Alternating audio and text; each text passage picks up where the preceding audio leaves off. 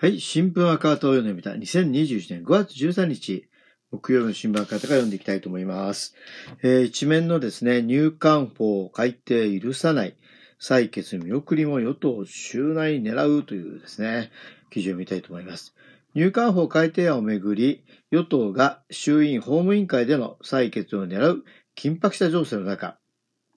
日本共産党など野党は12日の同委員会で採決強行を許さないと結束し、立政府を追及しました。国会前では市民が廃案を求めて座り込みなどの反対行動に取り組みました。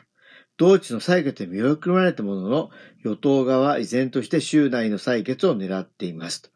死亡事件解明が大前提。衆院で藤野氏。同法案は入管収容施設での死亡事故が相、事件が相次ぎ、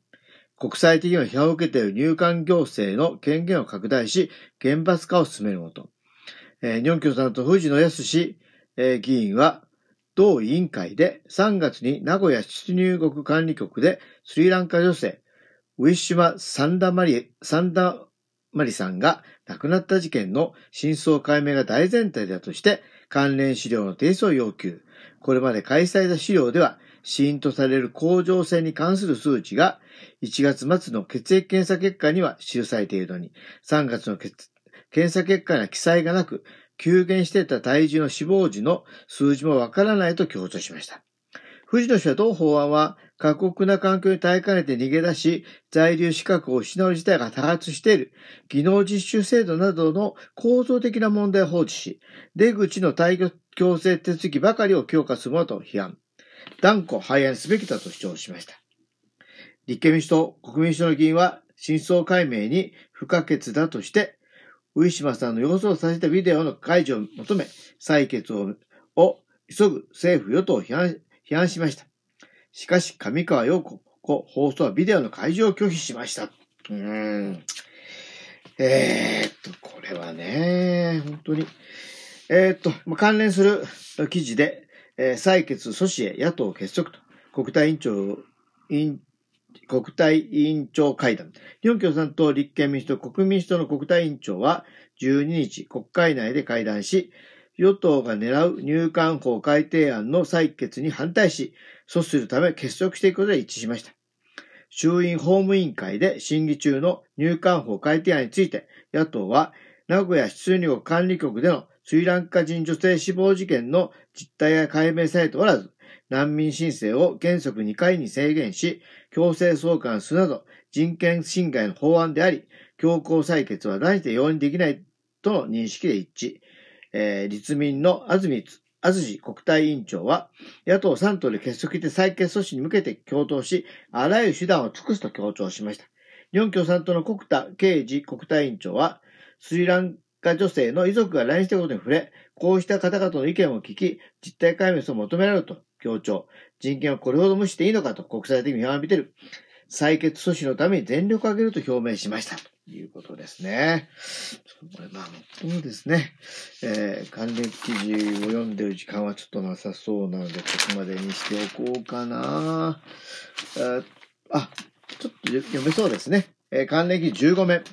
えー入管法改悪案、審議、えー緊迫、命を軽視、廃案必ず。えー衆院法務委員会での採決が狙われ、緊迫する入管法改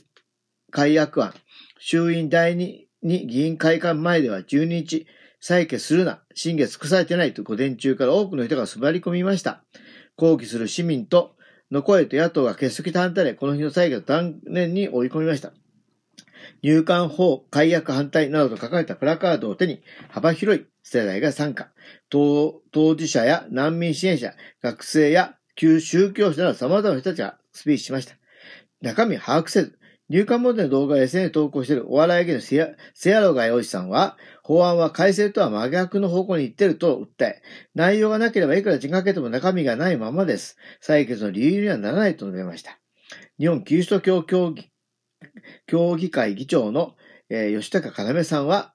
えー日本社会が命の重さをどう認識しているかの、認識しているの、認識しているのかが問われていると話し、廃案しかありまありえませんと訴え、フォトジャーナリストの安田夏樹さんは、法案の中身も把握してない政治家が人の命を左右する法案採決しようとすることは疑問です。まだ遅くありません。声を上げていきましょうと語りました。もっと広げて。座り込みを、えー、主催した団体の一つ、移住者と連帯する全国ネットワーク移住連代表理事の鳥一平さんは、多くの人の抗議の声で採決させなかったと強調し、廃案を求める声をもっと広げていこうと話しました。野党の国会議員も参加。